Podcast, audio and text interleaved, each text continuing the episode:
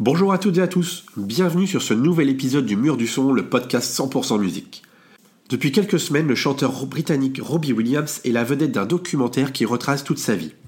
Au fil des quatre épisodes, on découvre ou redécouvre la carrière de Robbie, de sa célébrité explosive avec les Tech Date, en passant par la consécration avec Angels, pour arriver jusqu'à aujourd'hui et la célébration de sa carrière solo. Un fil rouge est présent tout au long des épisodes. La dépression, la solitude, le besoin de sortir de cette réalité et la dépendance. Rares sont les documentaires de ce type qui sont aussi vrais. On y voit un Robbie Williams qui regarde des vidéos retraçant sa carrière et sa vie. Ici, pas de fioritures, pas de mensonges. Oui, Robbie est tombé au plus bas. Oui, Robbie s'est drogué. On le voit même dans des états seconds ou réclamant des piqûres. C'est dur, ça fait mal, mais c'est sa réalité. C'est l'histoire d'un gamin de 16 ans qui va rencontrer le succès beaucoup trop tôt et surtout beaucoup trop vite. L'histoire d'un gamin qui envie le leader de son groupe, Gary Barlow. Un gamin qui va réaliser l'impensable pour être en pleine lumière et montrer l'artiste qui est en lui, quitter le boys band britannique en plein succès. Le documentaire nous montre les images des premiers enregistrements et des premiers concerts solo de Robbie Williams. Des premiers moments d'un artiste qui ne rencontre pas le succès. Un artiste sur le point de se faire virer de sa maison de disques. Juste avant, juste avant ça.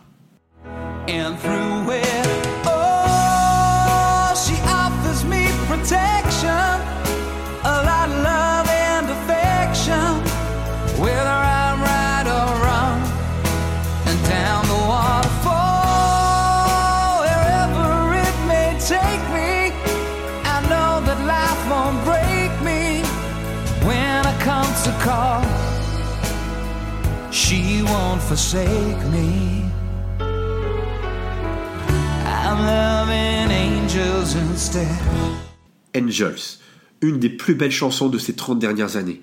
Le titre qui va changer sa vie et la destinée de la carrière de Robbie Williams. Sans elle, que serait-il devenu? La collaboration avec Guy Chambers est lancée. S'ensuivent des succès et des tubes à foison. Phil,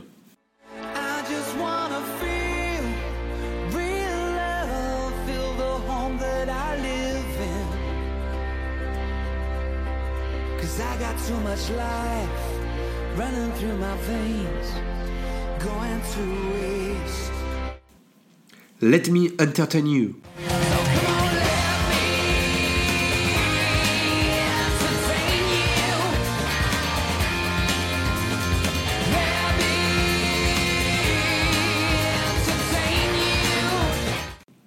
Dans le documentaire, on apprend que Robbie n'aime pas le titre Rock DJ, qu'il la trouve trop commercial. Ou encore que Robbie s'est battu pour imposer Come On Down à ses producteurs, une chanson qui est encore aujourd'hui un moment fort de ses concerts.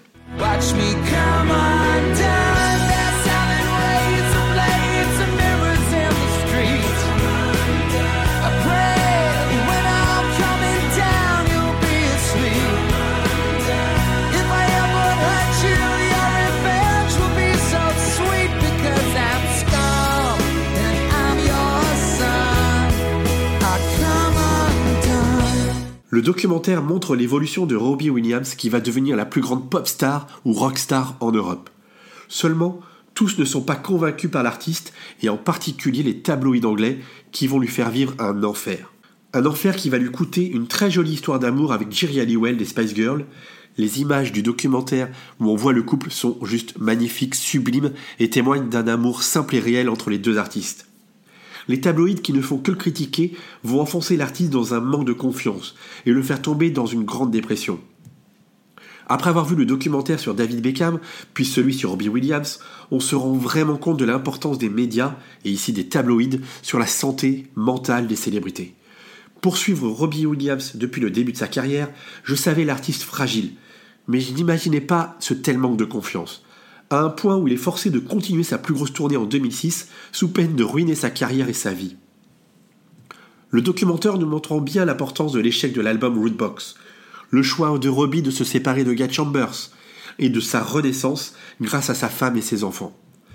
Malheureusement, la série aurait mérité quelques épisodes supplémentaires pour nous montrer sa réconciliation avec Guy Chambers, ses embrouilles avec les frères Gallagher d'Oasis, ou encore un peu plus d'images de sa réconciliation avec les autres membres de TechDat, Un moment qui va lui permettre de faire la paix avec son jeune Robbie intérieur. J'ai un petit doute également sur l'intérêt de voir Robbie Williams regarder les images sur son ordinateur en étant en Marcel et en slip sur son lit ou sur son canapé. À vouloir être trop vrai ou trop dans la réalité, on en perd un peu de respect pour le spectateur. Robbie Williams est pour moi l'un des plus grands showman de l'histoire de la musique. J'ai assisté à son concert en mai-juin 2006 au Parc des Princes, et l'interprétation de Angels en live reste un de mes meilleurs moments au concert. Je me souviens aussi avoir pas mal regardé en DVD son concert à, Knebworth.